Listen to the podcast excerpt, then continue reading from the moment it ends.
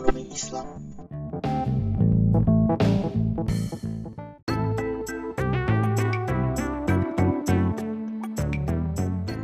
Forecast Islamic economics in your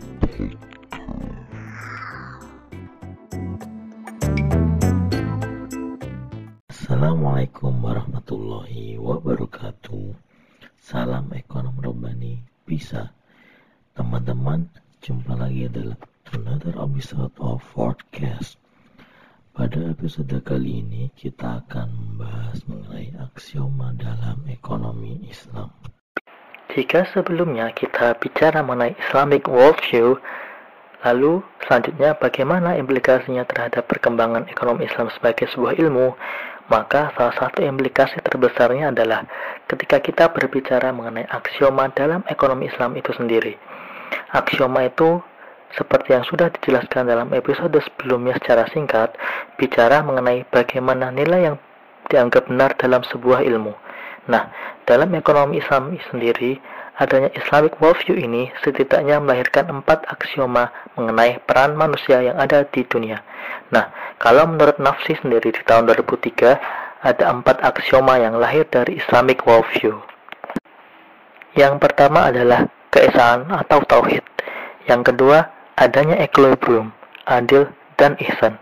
Yang ketiga adalah bicara mengenai free will atau ikhtiar. Dan yang keempat, bicara mengenai fard atau responsibility. Nah, keempatnya ini akan kita bahas pada sesi ini satu persatu. Yang pertama, bicara mengenai keesaan atau tauhid. Tauhid itu kan akar katanya dari kata ahad, di mana kita percaya bahwa Tuhan itu asa. Allah Subhanahu wa taala yang berkehendak atas segala sesuatu yang Maha mengetahui atas apa yang tersirat dan tersurat yang ada di langit, bumi, dan seisinya. Dan bagaimana sih implikasinya? Lalu apa relevansinya terhadap asumsi atau aksioma yang ada di ekonomi Islam itu sendiri? Salah satu implikasi terpenting dari aksioma tauhid atau keesaan ini adalah yang pertama berbicara mengenai bahwa kita percaya Allah Subhanahu wa taala yang memiliki segala sesuatu yang ada di muka bumi ini. Seperti yang tercantum dalam surat Al-Maidah ayat 120 yang artinya milik Allah lah kerajaan langit dan bumi dan apa yang ada di dalamnya. Jadi bayangkan bahwa memang semua yang ada di langit dan bumi ini milik Allah Subhanahu wa taala. Mari coba kita bayangkan, misalnya kita tinggal di suatu tempat, lalu kita tahu bahwa tempat ini milik orang lain, bukan punya kita. Lalu bagaimana kita menggunakannya? Apakah kita bisa menggunakan tempat ini dengan seenaknya atau dengan sesuai dengan instruksi dari si pemilik? Nah, ini adalah salah satu analogi sederhana bahwa kita ini di dunia, kita itu hanya menikmati apa yang ada dari pemiliknya. Siapakah pemiliknya? Jika kita bicara worldview, maka kita percaya Islamic worldview itu sendiri pemiliknya adalah Allah Subhanahu wa taala. Bahwa kita di dunia akhirnya kepemilikan kita terhadap sesuatu sifatnya itu terbatas. Karena kita tahu kepemilikan mutlak hanya pada Allah Subhanahu wa taala. Jadi ibarat kalau di perusahaan maka kita itu sebagai manajernya. Karena kita tahu yang punya perusahaan itu bukan kita. Maka yang dapat kita lakukan adalah bagaimana sebaik mungkin kita memanfaatkan sumber daya yang ada. Tapi kita tidak bisa semena-mena dalam menggunakan sumber daya itu. Lalu aksioma yang kedua adalah adil dan ihsan mungkin kadang-kadang kita agak ketukar atau mungkin nggak bisa membedakan antara adil dan ihsan kalau di aksioma pertama kita bicara tauhid berarti kita bicara yang vertikal hubungan vertikal antara kita dengan Tuhan kita. Tapi kalau di aksioma kedua ini kita bicara hubungan yang sifatnya horizontal. Bagaimana kita terhadap sama manusia atau lingkungan di sekitar kita. Maka di aksioma kedua tentang adil dan ihsan ini, di sisi adil, aksioma dalam ekonomi Islam bicara bahwa sebagai manusia itu ada timbal balik.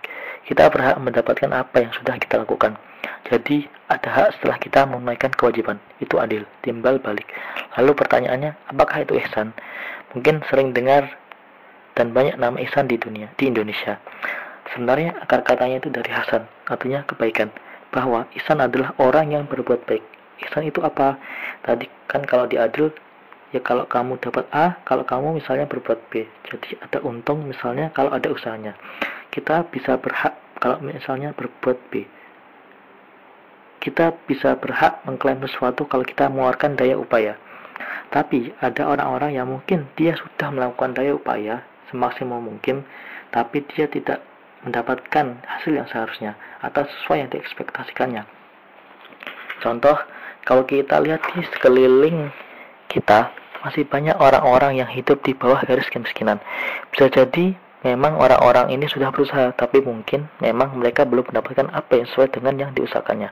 Nah, di sinilah terletak ihsan, bahwa dalam ekonomi Islam, setiap individu ini haruslah punya sifat ihsan, bahwa ketika ada orang yang susah, orang yang sudah berusaha, dan tidak mendapatkan hasil sesuai yang diusahakannya, maka berbuat baiklah. Nah, itu adalah dimensi ihsan yang menjadi aksioma kedua dalam ekonomi Islam. Lalu, aksioma yang berikutnya adalah mengenai free will atau ikhtiar. Mungkin kita juga sering dengan dengar istilah free will atau ikhtiar. Jadi setiap usaha itu biasanya dikaitkan dengan ikhtiar. Nah, apa sih maksudnya bahwa Allah memang punya takdir terhadap diri kita, tapi kita juga diberikan Allah suatu keleluasaan, fasilitas yang mungkin gak bisa dirasakan oleh makhluk-makhluk lain yang menjadi ciptaannya. Salah satunya yang saya sebutkan sebelumnya adalah mengenai fasilitas yang namanya akal. Jadi, akal ini luar biasa penting karena kita punya akal, kita bisa berkendak, kita bisa menentukan pilihan mana yang mau kita ambil. Nah, inilah yang salah satu menjadikan aksioma dalam ekonomi Islam. Memang kita harus percaya takdir, tapi takdir itu pun juga bisa kita usahakan melalui dengan yang namanya ikhtiar. Nah, ikhtiar dalam konteks ekonomi itu apa sih?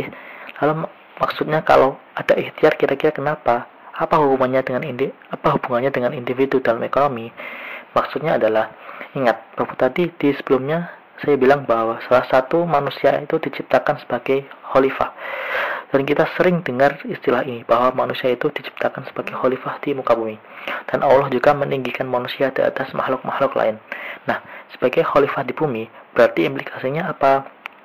Manusia ini punya tanggung jawab yang lebih besar dibanding makhluk lain jadi sebagai khalifah, manusia harus bisa mengikhtiarkan sebaik mungkin dari sumber daya yang sudah Allah sediakan di muka bumi.